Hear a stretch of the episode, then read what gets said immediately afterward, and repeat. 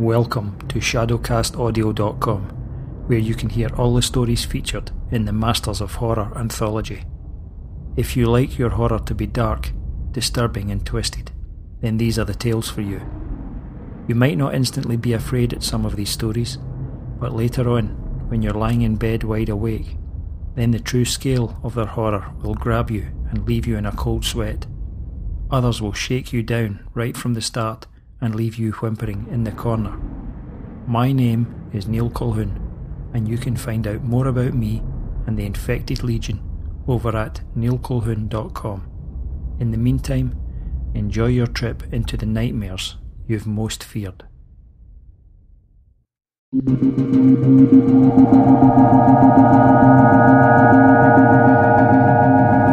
ShadowcastAudio.com presents The Masters of Horror, the anthology. Welcome to a world hidden behind the blinds of reality, a landscape waiting to be molded into a thing of pain and torture. This anthology is not for the faint hearted. The ideas, themes, and disturbing images portrayed within will send your brain into overdrive on the road to madness. This book is guaranteed to rob you of sleep at night and bring you the nightmares you've most feared. You've been warned.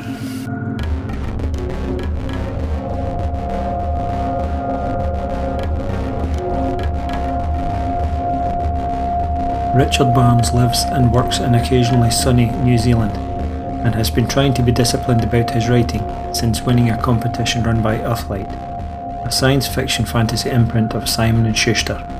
He has had scripts considered by the BBC and recently had a short story accepted for the Kiwi Writers Anthology. Something Unpleasant is his first out and out horror story, but there's usually something nasty going on in his short fantasy fiction. Richard Barnes can be found at horrorwriters.ning.com slash profile slash Richard Barnes. My name is Neil Colquhoun. Something Unpleasant by Richard Barnes. Something unpleasant heaved itself out of the mud. The mud was a stagnant pool of sludge that lay in a crevice off the rocky coast of the Eotari headland.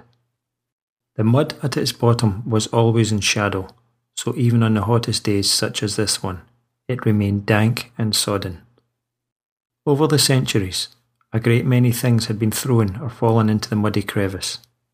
The skulls of two tribal chiefs who had fought back against the raiding iwi. The bastard son of a local preacher's daughter when he was barely a day old.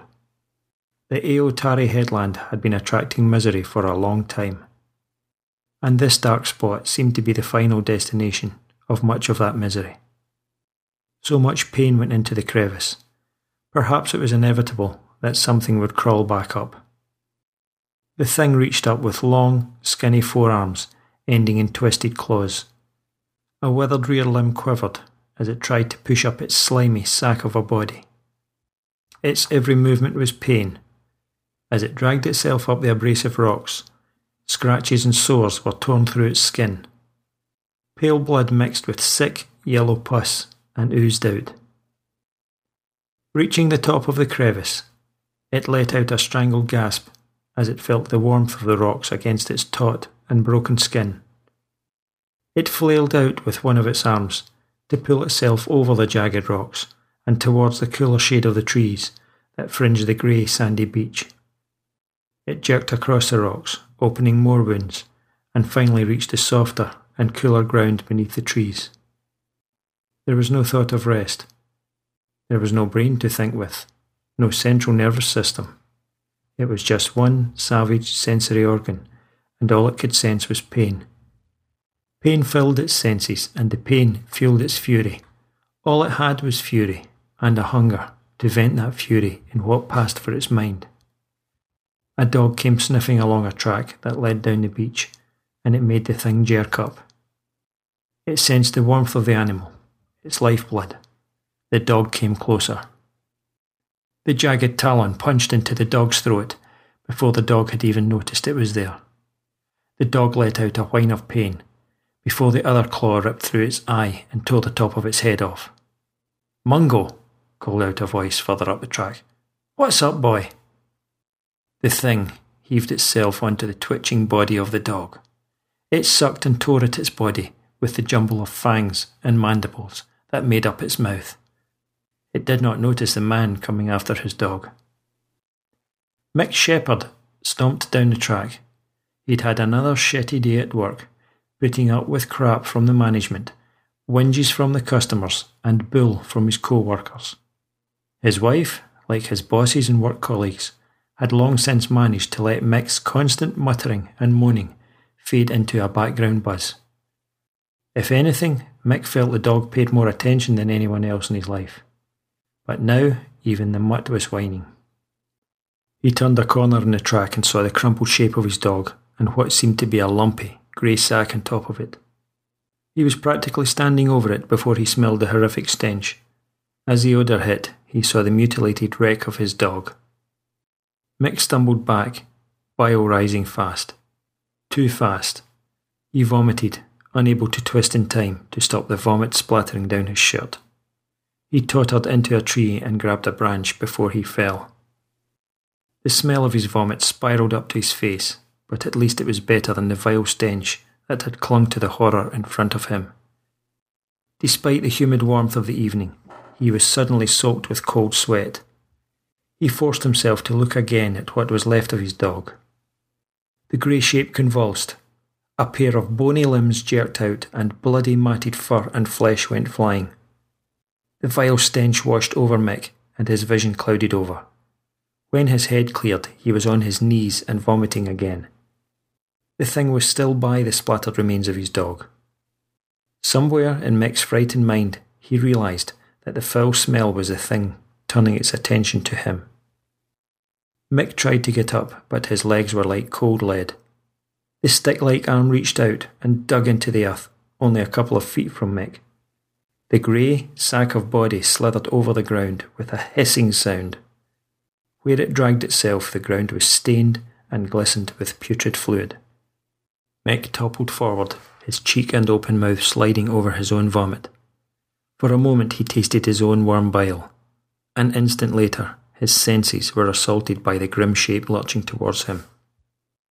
The smell was a physical wad of rotten flesh punching through his face and into his mind. He hardly noticed the claws and teeth tearing at his throat, stomach, and groin. He wasn't aware of his bowels emptying, his blood gushing, or his guts sliding out onto the earth. The thing fed its fury, eating and spitting and vomiting all at once as it ravaged a man's body. The act of feeding was pain. Ashley Keene had remarked to students that the human mind is capable of thought and reason at several levels all at the same time. He was a living, breathing, and very good example of the phenomenon. Not that his students had any idea of just how good an example he was. While he drove along the empty winding road that ran into the Eotari headland. He was able to occupy an objective space, as if he was looking down and watching himself. The subjective self didn't make decisions, it only observed. Decision making was left to what he thought of as the real Keene. The real Keene was the teacher, and son, and boyfriend. He was the guy who was popular at the end of the month drinks the guy who impressed the school staff with the quality of his baking. The guy who was as near as possible to being a cool teacher as can be. The objective self was always impressed by the way the real Keene calmly handled all of the problems that could be caused by what he thought of as the other Ashley. The real Keene made the plans, scouted out the locations, and identified the girl each time. The real Keene cleared up the mess at the cabin made all the explanations to family and friends, even found time to settle back with a good book and a couple of cold beers on the cabin deck. Somehow, the real Keene also let the reality of the other Ashley just vanish away, was able to rationalise all those little acts that covered the other Ashley's actions. No wonder, thought the objective self, nobody had any suspicions. It was almost as if a completely different person was murdering teenage girls. While the real Keene handled the driving to the cabin, the other Ashley was already looking forward to the weekend. It was Friday evening, and soon the real keen and even objective self would be taking themselves away. This one was a looker, thought the other Ashley. They had all been quite cute, but Carrie, real keen always found out their names as he enticed them into the car, was especially attractive. Other Ashley was thrilled that he had stopped any of the other asshole guys out there getting their greasy, horny paws on her. That would have been her fate in two or three years when she had reached 17 or 18. Someone as peachy as Carrie Black would have had a procession of sweaty, vile little scumbags lined up to defile her. Sooner or later, she would have been felt up, knocked up, and used up. Ashley Keene had saved her from all of that. It was going to be a great weekend. In the boot of the car, wrapped in heavy bin liners, Carrie Black was not experiencing any of these varied levels of thought. She was dead, and had been for hours. Dead from an iron hand gripped around her throat and the hard face of a man who scarcely resembled the pleasant and good looking guy who had offered to give her a lift. As her life had been crushed away, her final thoughts were furious. She would not be playing in the hockey finals that year. She would never go to the prom. And she would never get to see why her older sister had had so much fun on her OE. But Carrie Black was dead. Ashley Keene was looking forward to the weekend. And something unpleasant was in the woods at the Eotari headland.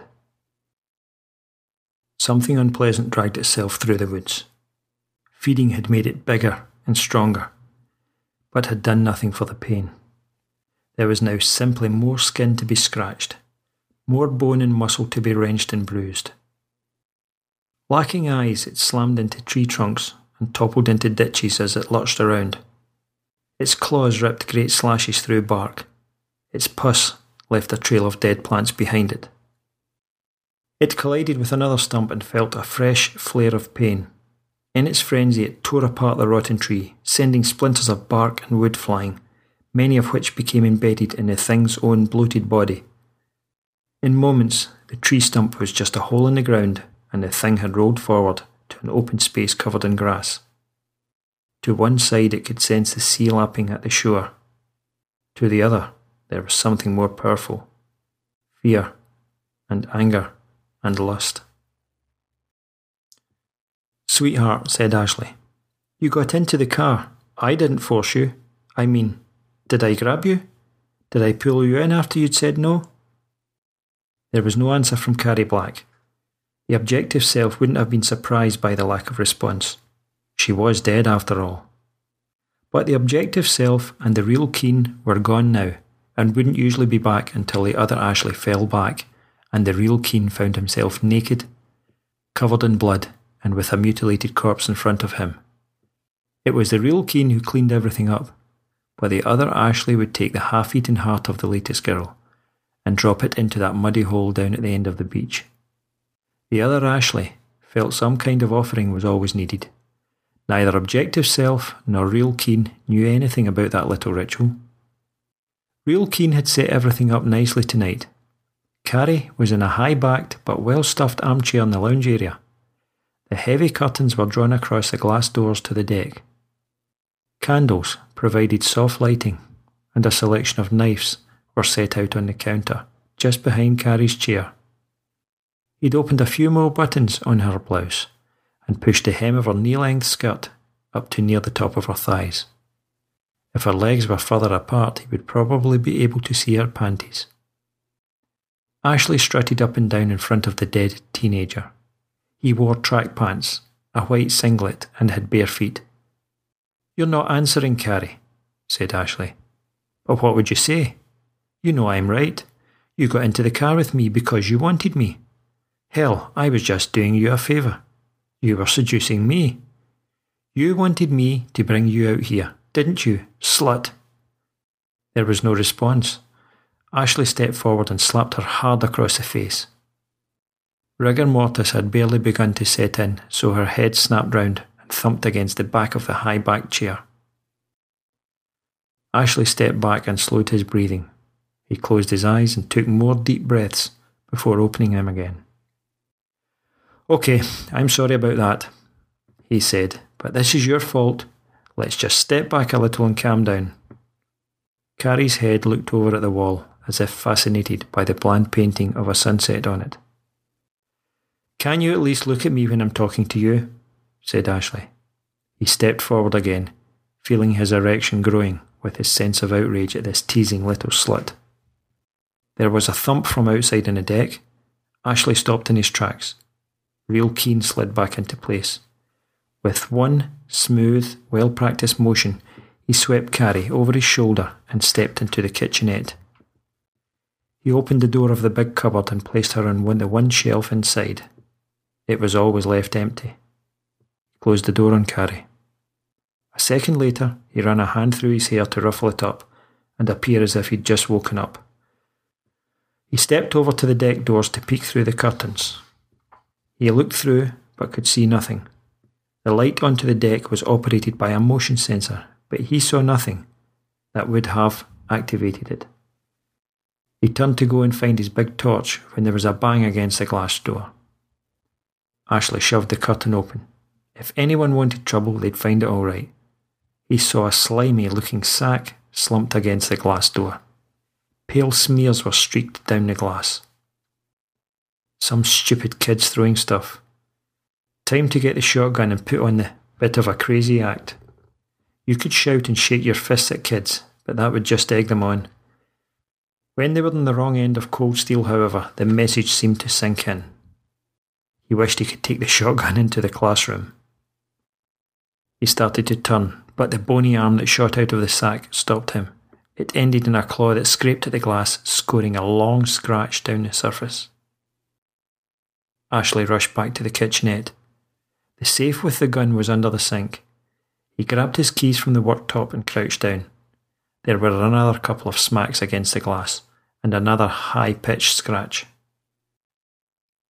He found the key to the top lock and turned it. Another heavy blow to the door made the glass shake. He dropped the bunch of keys. He picked them up again and couldn't find the key to the second lock. More thumps and scratches were coming now. He glanced back and saw two of the bony arms slapping and scratching at the glass. The rest of that sack like shape was sliding up and down. He continued to fumble with the keys. Real Keen was starting to feel real fear. That was no kid, that was some kind of mutant. Objective Self was wondering if it was real at all. The other Ashley lived in a world of delusion, so maybe his mind was spiralling even further out of control. Real Keen found the key, slotted it into the lock, and turned it with a satisfying click. He pulled the handle and the thick door swung open. The shotgun was kept loaded and ready. Objective Self noted how Real Keen rationalised keeping the gun in case of intruders trying to rob the place. He also knew that someday the other Ashley may want to shoot his way out of a situation. Real Keen had not expected this situation. He grabbed the gun and stepped back. Real Keen and Objective Self melted away. The other Ashley was in charge again. He stomped back through to the back door and aimed at that ball of slime groping at his windows. He didn't bother to open the door. He touched the muzzle to the glass level with the centre of the slimy sack. With the gun in his hand and ready to fire, he felt the same sense of arousal as he had when starting to attack the corpse of Carrie Black. He squeezed the trigger. Ashley almost fainted with excitement as the powerful clap of the gun combined with shattering glass and a high pitched squeal from the creature. The door was completely shattered and the thing in the deck was just a pulpy mess. Fury sparked up in the dead synapses of Carrie Black's brain. If Carrie Black had an objective self, it might have asked whether the memories of rage and thirst for vengeance constituted a reanimating of her personality. There was no objective self for such philosophizing, only the furious memories that definitely were the last thoughts of the murdered teenager. Furious thoughts were trapped in her inanimate body Electrical impulses started to provoke chemical reactions. The reactions sent messages to nerve endings and muscles. Where blood and oxygen should have fueled movement, plain rage was bringing Carrie's body back to some kind of life. Fingers started twitching, toes started jerking, eyelids started to flutter open. Ashley stepped out onto the deck. After the noise of the gunshot, the night seemed unnaturally quiet. There were still shells in the gun, and he took another couple of steps towards the mess. Unlike the glass door, it hadn't been ripped apart. It was spread over a wide area and flattened like one of the chicken carcasses you saw in the Chinese restaurants. Two arms, both about a metre long, were stretched out to the sides. He poked it with the gun barrel, and when he drew the weapon back, a strand of sticky gunk remained clinging to the metal. A rotten smell billowed up from the thing, which made Ashley stagger back. The strand of gunk was still wrapped around the gun barrel, and it was pulled from Ashley's hands. Bile rose at the back of his throat. He choked back the burning sensation and stamped hard on the thing as he reached for the gun. Pain shot up his leg as his bare foot hit the creature's flesh. He stumbled back without the gun, snapping his foot out of the sticky mess. He stomped about on the deck, then jumped to the grass, hoping it would cool the burning in his foot. The burning in his foot bolted up his leg, through his groin and guts, and all the way to his raging mind. Ashley saw a fallen log, grabbed it in both hands, and swung it above his head. Had he been in a normal, at least real keen, state of mind, he wouldn't have been able to lift it to chest height. Pain and fury fueled strength, and he ran at the deck with a screech, unaware of the stench coming from the blistered skin of his foot. A stick like limb lashed out, its claw ripping Ashley's singlet and leaving a burning scratch across his stomach. Ashley didn't care. He swung the log down, smashing the limb in the middle, snapping it with a crack. He swung the log again, this time at the quivering body. The blow sent the thing sliding across the deck and into the remaining glass door with a heavy splat. He leaped after it and carried on his attack, slamming the log down again and again on the pulpy body. Blood and pus sprayed around. Ashley ignored the hot globs that hit his legs and body. All that mattered was his rage at the creature. He felt a thump on his shoulders and turned, dropping the log on the screeching creature. There was a knife on the floor at his feet. Its handle had hit his back. Standing a couple of feet away was Carrie Black. Dead eyes twitched, trying to focus on her murderer. In her hand was another blade, a heavy kitchen knife. Real keen and objective self had vanished without trace. The other Ashley growled at Carrie. Just sit down, honey, he said. I'll deal with this. She tottered towards him with the knife waving in her hand. He was about to slap her away when the creature lashed out with its unbroken arm. The claw stabbed into Ashley's thigh. There was no pain, the inhuman fury that was the creature was all over Ashley now. He wrenched the claw away with a spray of blood. Ashley turned back to Carrie. She shoved the knife into his mouth. The sharp side of the knife sliced his lower lip in two, split through his lower incisors, and neatly bisected his tongue. The blunt top edge crunched through his top row of teeth, and the sharp end stabbed into the soft tissue at the back of his throat. Blood gushed from Ashley's mouth, pumping over the knife handle. It slipped from Carrie's twitching grasp. Ashley fell forward, knowing simple, physical pain now. Pain that shoved the other Ashley away and let the real Keen back. On his knees, his hand slipped over the gore drenched handle. Behind him, the thing pulled its body together. The rage in Carrie's mind was mirrored by the frenzied attack on Ashley's body. The body of Carrie Black stayed still. The face showed no emotion, but it felt every furious blow and slash and bite of the creature on Ashley's body. Some minutes later, there was a bloody sprawl of body parts and blood sprayed across the deck and all over the lounge of the cabin. Carrie Black looked down on the quivering mass of the creature. It was bigger now, more solid and more stable. What shall we do now? croaked her tight vocal cords. The thing slid off the deck and into the woods. With stiff legs, Carrie followed. Elsewhere, they could feel other people. Other people full of fury. Detective Inspector Jed O'Haru was glad to leave Ashley Keane's cabin. He didn't want to ever set foot on the Eotari headland again. It had been three weeks since the call from Keane's father.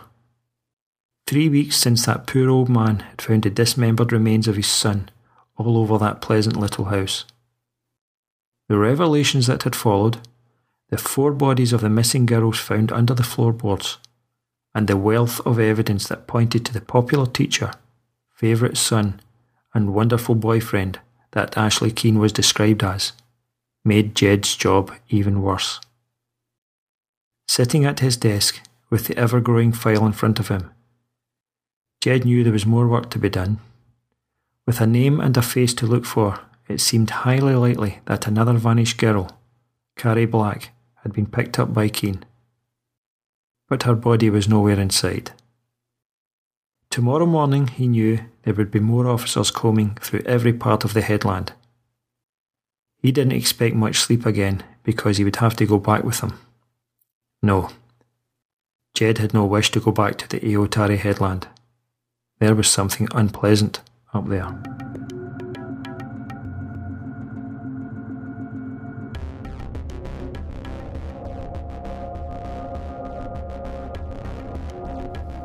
This has been a presentation of ShadowcastAudio.com and is produced under a Creative Commons Attribution Non Commercial No Derivatives license. Copy it, share it, pimp it all you want. Just don't try to sell it or change it. We keep this going through you, the listener.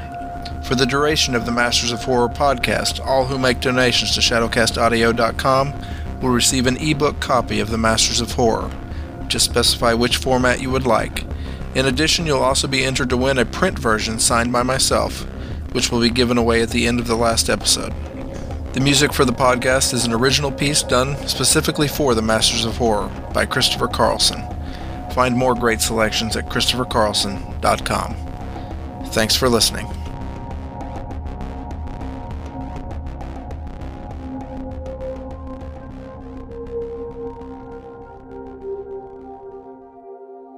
Becoming mixed up in the beginnings of a gang war. Frank, a mysterious bounty hunter, gets more than he bargained for in his latest assignment. A team of unusual hitmen are after him, comprising of an ex casino boss who is dead but alive, and a criminal who is alive but should be dead. Throw in an escort girl, a man called Joe who has a taste for something bad, and the devil, and you have one hell of an interesting story. It's getting closer. The heat is rising. Boiling point is approaching. And if you live in the city, then you have no idea what is going on until boiling point has been achieved. Frank, Volume 1, Boiling Point is coming soon from author Neil Colquhoun. For more information, please visit neilcolquhoun.com.